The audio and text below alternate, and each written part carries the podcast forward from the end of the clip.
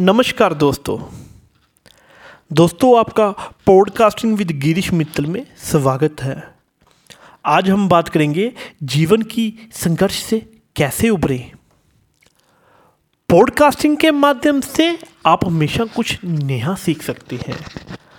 आज हम जीवन की संघर्ष से कैसे उभर सकते हैं इस विषय पर बात करेंगे।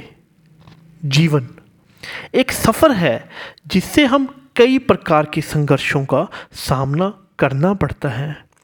इन संघर्षों के सामने हमें घबराने की जगह उनसे लड़ने की आवश्यकता होती है।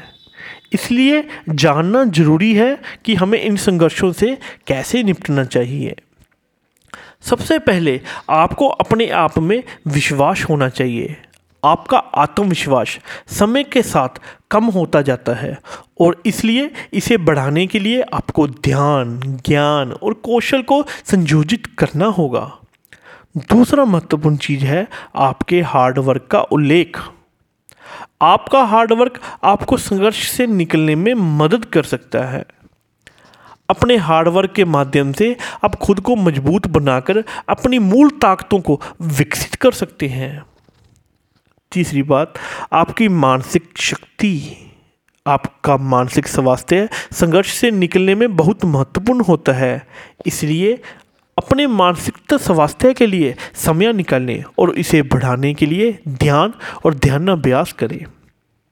चौथी बात, संघर्ष से निपटने के लिए आपको समय और उत्साह निरंतर बनाए रखना होगा। कभी कभी संघर्षों से निपटने के लिए समय और उत्साह के साथ आपको धैर्य की भी आवश्यकता होती है। अंत में आप इन चार बातों का उपयोग करके जीवन की संघर्ष से उबर सकते हैं। हारने पर हार मत मानिए, बल्कि संघर्ष करें और जीतें। यही है इस जीवन की संघर्ष से कैसे उबरे विषय पर आपको जानकारी विज्ञान प्रदान करने का उद्देश्य था।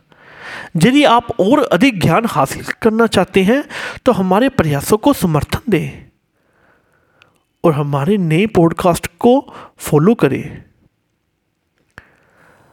मैं आशा करता हूं आपको इस पॉडकास्टिंग से सीखने को बहुत कुछ मिला होगा।